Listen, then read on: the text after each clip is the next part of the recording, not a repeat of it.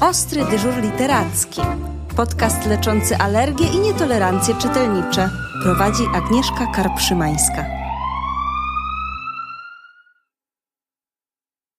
Dzień dobry, witam Was bardzo serdecznie z Księgarni Niezależnej, którą lubię szczególnie.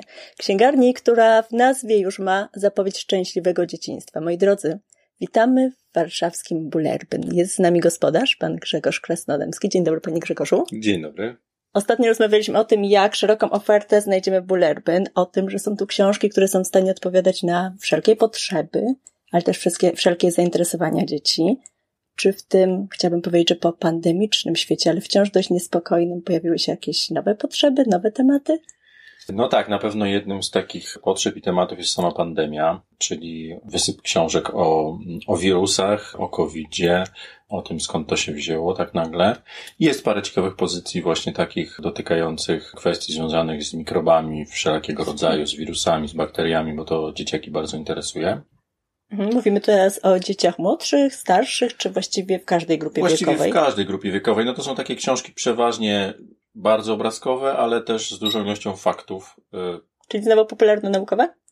Tak, na pewno popularne naukowe i to jest na pewno taka nowa, nowa rzecz w pandemii. No też mamy bardzo dużo książek, to już tak mniej więcej od roku, dwóch, dotyczących wszelkich problemów związanych ze środowiskiem naturalnym. Mhm. Tego jest dużo, jest coraz więcej. No tutaj jakby pandemia jest jednym z elementów szerszego krajobrazu i tutaj mamy i sprawy dotyczące klimatu, i śmieci, i generalnie wpływu człowieka na środowisko, no to na pewno jest tego bardzo dużo.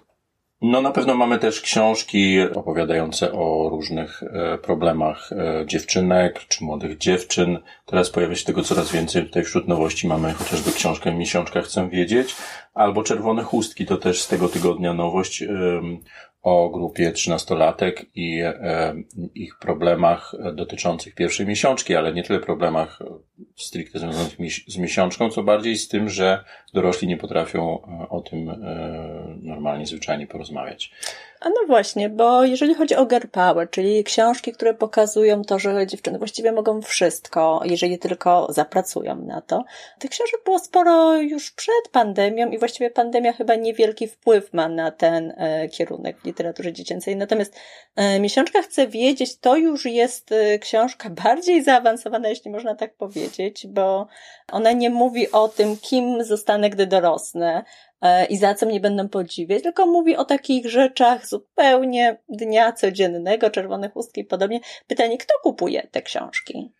No, wydaje mi się, że to są jeszcze nowości. Myślę, że, że ciężko nam tutaj podjąć jakąś, jakąś statystyczną, statystyczne ujęcie. Natomiast myślę, że na pewno są to świadome mamy, świadomi rodzice, którzy chcą, żeby ich dzieci wiedziały, że mogą o wszystkim z nimi porozmawiać, bo książka mhm. jest taką doskonałą platformą do tego, żeby rozmawiać o różnych trudnych rzeczach, o których tak normalnie jak usiądziemy w pokoju, to, to, to nie wiemy za bardzo od czego zacząć. A jeżeli mamy już ten początek w postaci książki, to już właściwie mamy najważniejszą rzecz zrobioną, czyli mamy temat, wiemy o czym chcemy rozmawiać, mamy przełamane pierwsze lody i wtedy już możemy wszyscy podejść do tego na luzie, mm. nawet jeżeli temat e, jest z jakichś względów trudny. No prawda, czyli książka po raz kolei inspiruje. E, ja widzę za panem na półce taką książkę, której jeszcze nie miałam w rękach, ale wiem już, że jest znakomita, a temat nie jest bardzo nowy, patchworkowcy oczywiście, bo jak się domyślam, to książka o rodzinie. Tak, to jest książka o rodzinie widziana, e, widziana oczami chłopca około 9-10-letniego, bądź 11, już dokładnie nie pamiętam. W każdym razie, jak ona przyjechała ze dwa tygodnie temu, bo to jest potargowa nowość wydawnictwa Wytwórnia, mhm. E, no to ja przeczytałem od razu jednym ciągiem. To jest jedna z tych książek, od której dorośli też nie mogą się oderwać. E, no bo jest świetnie napisana, świetnym językiem, to jest poczucie humoru genialne. E, I to jest coś takiego właśnie dla dzieciaków, troszkę starszych, dla dorosłych, dlatego, żeby troszkę zmienić perspektywę, spojrzeć na, na tą naszą rzeczywistość troszkę, troszkę właśnie bardziej oczami dziecka, które, które inaczej postrzega rzeczy niż, niż by się wydawało nam oczywiste, a dla niego, mm, dla niego zupełnie, zupełnie inne. Y, tych książek tak, no są takie książki właśnie opowiadające mm, o rodzinach patchworkowych, moglibyśmy powiedzieć nietypowych, ale tak naprawdę właściwie już coraz bardziej typowych i mm. właściwie wszechobecnych. Bardzo fajna jest też książka To wszystko rodzina z wydawnictwa tak. Sam. E, szczególnie też dla młodszych dzieci. I, I tak, jest, jest tego coraz więcej i ci właśnie patchworkowcy z wytwórni fajnie się w to wpisują i, i są świetni. Hmm, ja widzę jeszcze jedną perełkę, w sumie mnóstwo perełek za koło pana, za panem, e, ale koło pana taka książka, która mówi o rzeczach, które były może podejmowane, tak bardzo ostrożnie podchodzę do tematu, ale w zupełnie inny sposób. E, mam na myśli Tkaczkę chmur. E, Tkaczka chmur to książka po raz kolejny wyjątkowa. Temat znowu trudny, e, bo mówimy tutaj o emocjach, o stracie, o próbie radzenia i oswajania, o radzenia sobie i oswajania tych emocji, ale ona jest rzeczywiście z trochę innej perspektywy potraktowana. E, tak, no to jest e, książka o stracie, e, nieuchronności odchodzenia, ale też potraktowana właśnie z takiej strony bardziej, bardziej baśniowej, bardziej alegorycznej, bardziej mhm. poetyckiej, też znakomite ilustracje Marianny Sztymy. No ale takich książek tak naprawdę nigdy za wiele, bo to jest e, śmierć, to jest jeden z tematów, których e, dorośli, rodzice, opiekunowie najbardziej boją się często poruszać z dziećmi.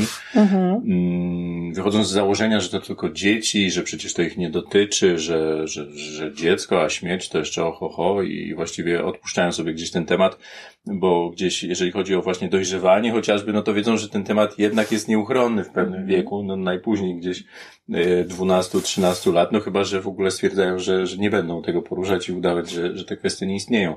Natomiast śmierć tak naprawdę może dotyczyć już dzieci najmłodszych z różnych względów. E, może to być e, zwierzątko, które mamy w domu, które umiera, odchodzi i nagle go nie ma. Dlaczego?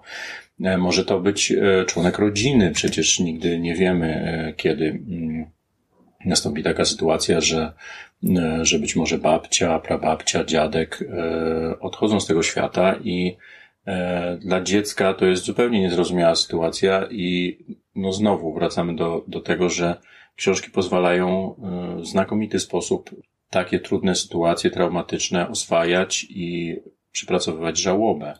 Mhm. E, I o żałobie trochę jest ta książka z tego względu, że o ile mnóstwo książek do tej pory na rynku pojawiło się o samej śmierci, czym jest śmierć, gdzie odchodzimy, gdy nas już tutaj nie ma, e, o tyle tkaczka chmur pokazuje coś zupełnie innego. Pokazuje człowieka, któremu jest trudno, pokazuje jego emocje i w tym momencie widzimy go z boku. To nie my jesteśmy właściwie tym człowiekiem. E, I wyobrażam sobie, że w ten sposób może postrzegać, e, postrzegać świat dziecko, które widzi żałobę w rodzinie. Faktycznie w tym momencie rodzic na przykład nie ma czasu aż tak du dużo dla niego, e, by spędzać czas wspólnie, nie ma takiej atencji, ponieważ jest skupiony na tych emocjach, które są bardzo trudne i właściwie Tkaczka Chmur tłumaczy, czym są te emocje i odrobinę inspiruje do tego, by szukać rozwiązań, by szukać dróg ucieczki z tych krain, które nas gdzieś otaczają, e, zamykają w smutku, w e, pewnego rodzaju poczuciu niesprawiedliwości, więc e, faktycznie tkaczka chmury rewelacyjna, ja też serdecznie polecam, natomiast ona też ma formę, która jest właściwie baśnią. I jeżeli nie bardzo głęboko chcemy wchodzić w temat, to możemy zostać na tej powierzchni, gdzie niegdzie się tylko zagłębiając. Mówimy o książkach bardzo trudnych, chociaż pięknych w formie, Książka, która, jak mówimy wspólnie, dzieci powinny dostawać do rąk, e, ale ja sobie tak myślę, że dzieci w tym czasie, gdy wszyscy jesteśmy trochę zestresowani, trochę jeszcze mamy taką niepewność jutra, dzieci powinny dostawać też książki, które nie mówią koniecznie o trudnych tematach. Jakie książki powinniśmy dzieciom podsuwać? No tak naprawdę najlepiej podążać za dziećmi. E, fajnie jest, e, no ja tak na przykładzie mojej córki, z jednej strony ona bardzo lubi dużo czytać, czyta najróżniejsze serie, fantazy, sama sobie je wypożycza z biblioteki, ale ja też jej lubię czasem podsunąć właśnie jakąś książkę, która, y, która mi się wydaje fajna, ciekawa. E, I to nie zawsze chwyta, tak, no bo jednak e, to często jest na zasadzie, e, a tata, co to, co, co to za nudy mi tutaj podsuwasz? Ja wcale chyba nie mam na to ochoty. E, po czym po jakimś czasie okazuje się, że jednak sięga po tą książkę i ja się tam z niej podśmiewam. E, no to jak to taka nudna, a, a jednak czytasz? Więc, więc warto z dziećmi rozmawiać o książkach, nie, nie zawsze oczekiwać, że one przyjmą to, co my chcemy im dać, pokazać. I też, też podążać za dziećmi. E, no to jest tak, że jak dziecko czyta, to y, będzie sięgać po różne lektury. Y, to zawsze to czytanie będzie gdzieś towarzyszyć. Jeżeli oczywiście rodzice w domu też czytają, opiekunowie czytają, to mimo natłoku ekranów, y, smartfonów, tabletów i tak dalej, mm, to ta książka i podróż w głąb własnej wyobraźni będzie czymś e, ważnym i tak naprawdę no najpiękniejszym, tak, bo no, tego nie zastąpi e, żaden ekran, żadna gra i nic podanego w takiej formie bardziej bezpośredniej. Mm, wspomniał Pan o książkach fantazy, których w domu jest bez liku, jak sądzę. To ja w takim razie skorzystam z okazji i podpytam, co w tym momencie fantazji się czyta, co jest na topie. No, w tym momencie, jeżeli o chodzi o fantazy, no to y, ciągle pojawiają się jakieś y, różne fajne rzeczy. No na pewno y, tutaj w zeszłym roku mnie się bardzo osobiście spodobało z wydawnictwa Dwie Siostry, to Zabójstwo Browninga Konkola, które jest taką fajną książką też jeżeli chodzi o warstwę ilustracyjną, bo tam się bardzo dużo dzieje w warstwie ilustracyjnej i też jeżeli chodzi o czarny humor, który jest zawarty w tej książce, e, to na pewno jest super. Mm, e, co my tu mamy jeszcze z takich nowości mm, tegorocznych? Na pewno e, przepiękny, przepiękny lapis mm, Emilii Kiereś, który też właśnie ukazał się z tego co pamiętam w pierwszej połowie tego roku, e, ale też w ogóle jeżeli chodzi o literaturę science fiction, no to dużo, dużo fajnych rzeczy. No mamy rok lemowski, jest wznowienie bajek robotów w wersji ilustrowanej, od bardzo dawna nie było chyba wersji ilustrowanej. I też piękne książki na przykład Światlema z ilustracjami Marty Ignelskiej, czy Podróż siódma z ilustracjami e, Johna J. Muta to e, jest z kolei taka bardziej powieść graficzna, wersja komiksowa jeden z, jednej z przygód Iliona e, Tichego. No są też, teraz mi się akurat przypomniało, no przepiękne rzeczy. Wiem, że mm, różni polscy ilustratorzy zrobili coś takiego jak właśnie mm, różne opowiadania z bajek robotów, tylko że to nie jest dostępne na rynku polskim, bo to mm, Instytut Adama Mickiewicza zrobił na razie. I do tego powstała fantastyczna wystawa. Tak, tak. Bardzo Estonia, wszyscy Litwa, czekamy, żeby tak. ona była w Polsce. No i żeby, ale w ogóle, żeby ta książka też się ukazała po polsku, to gdyby któreś wydawnictwo się za to wzięło, podjęło się tego, no to, to myślę, że to byłaby przepiękna piękna rzecz, bo ja znam te ilustracje i to mhm. naprawdę śmietanka ilustratorów. Każdy inne spojrzenie zupełnie na, mhm. na Lema. Także no, dzieje się dużo w literaturze.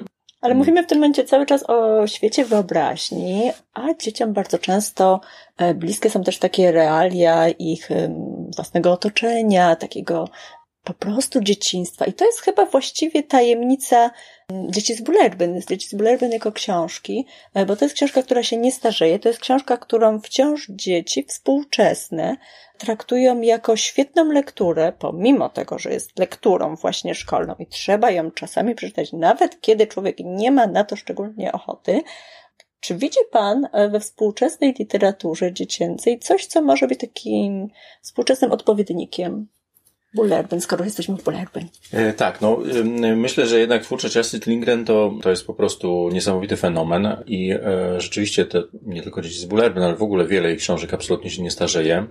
Dzieci z Bullerbyn no, są znakomite z tego względu, że jednak ten świat e, dziecięcy wykreowany na kartach tej książki, absolutnie jakoś autonomiczny od, e, od świata dorosłych, rządzi się własnymi prawami i mimo, że tak naprawdę tam nie ma żadnej magii, e, Hogwartów czy innych e, przygód typu fantazy, to jest taka przepiękna magia życia codziennego, kontaktu z przyrodą, przyjaźni, e, i na pewno e, to jest bardzo atrakcyjne nadal dla dzieci świetnie napisane, w ogóle się nie starzeje, ale też y, oczywiście jest inspirujące dla, mm, dla twórców cały czas y, y, literatury dziecięcej.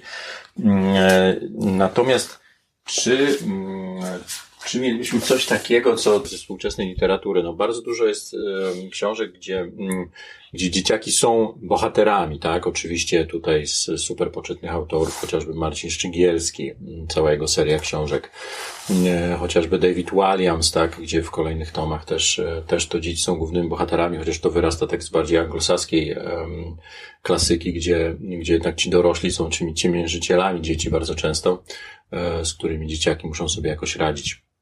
No, ale no, na pewno o, z takich książek, które mnie w tym roku uwiodły, to to Lato Narodos mm, Katarzyny Ryrych. Mhm. E, też, e, też przepiękna opowieść, właśnie gdzieś wydaje mi się e, podążająca tymi ścieżkami, aczkolwiek w taki zupełnie współczesny sposób, czyli nie, że dzieci mieszkają na wsi, wychodzą z domu i, i są już w przestrzeni pełnej przyrody i przygód, ale że trzeba sobie tą przestrzeń gdzieś wyszukać w ramach w ramach tego życia miejskiego wyszukać, wygrzebać, wydeptać i znaleźć ten swój tajemniczy obrót, który gdzieś tam może się kryć e, na ogródkach działkowych. No, z Katarzyną Ryrek w ogóle jest taka historia, że to jest bardzo świadoma autorka, która z jednej strony stara się oddać e, świat, który jest bardzo bliski dzieciom, ich problemom, ich zainteresowaniom, e, ich e, wyzwaniom dnia codziennego, a jednocześnie rzeczywiście w tych książkach są takie troszkę lekcje życia wprowadzane. Tam są takie prawdy, które absolutnie nie są dydaktyczne, a jednak istnieją i ona uważa, że dobry autor musi być takim autorem świadomym, który jest jeszcze dodatkowym przewodnikiem po życiu.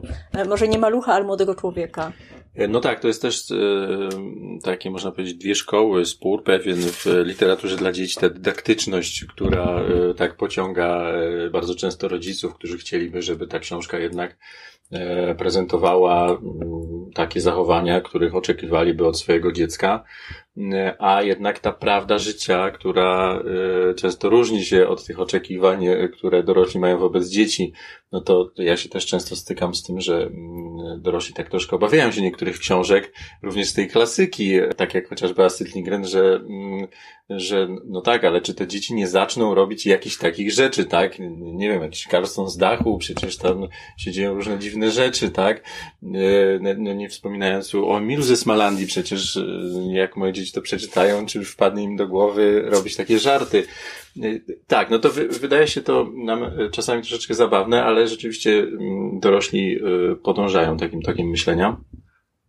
No i myślę, że też tą niezaprzeczalną wartością literatury dla dzieci jest to, że często nawet dorośli do końca nie wiedzą, co jest w tych książkach, a dziecko może odnaleźć swój własny świat. No to jest w ogóle wartość literatury jako takiej że, że gdzieś w pewnym momencie zupełnie intymnym, siedząc sobie w domu, e, leżąc w łóżku, czy czytając na ławce w parku, mamy poczucie, że autor opowiedział jakąś historię, która jest absolutnie o nas, o naszych emocjach, o naszych odczuciach, mimo że ten autor być może już od y, kilkudziesięciu lat y, nie żyje, pożegnał się z tym światem, to, to mamy jakąś ponadczasową łączność z, y, z, z tym autorem właśnie i to jest y, najgenialniejsza sprawa, jeżeli chodzi o literaturę. To bardzo mądre słowa i myślę, że tym chętnie y, podsumujemy naszą rozmowę. E, drodzy rodzice, trochę więcej zaufania, jeśli chodzi o literaturę dziecięcą, ale też dużo przyjemności z czytania tej literatury, bo wiele z tych książek to są książki międzypokoleniowe, które sprawiają zupełnie inną radość dzieciom, a zupełnie coś innego z nich, z niej wyciągają rodzice. Najserdeczniej dziękuję za wspaniałą porcję rekomendacji. Pamiętajcie, że w księgarni Bullerbyn można kupować także przez internet. Można ciągle? Tak jest, można, oczywiście. można przez stronę bullerbyn.com.pl no i przede wszystkim zapraszamy też e, do nas na ulicy Chmielu 10 w Warszawie. I ja właśnie to chciałam podkreślić. Jeżeli tylko możecie być tutaj fizycznie, to absolutnie bądźcie, bo to jest takie miejsce, że w internecie e, bywalcy tego miejsca książek już więcej nie kupią w żadnej sieciówce po pierwszych odwiedzinach. Bardzo serdecznie dziękujemy i zapraszamy najserdeczniej. Dziękuję bardzo. Podcast zrealizowany w ramach projektu Ostry Dyżur Literacki, podcast z księgarni niezależnych.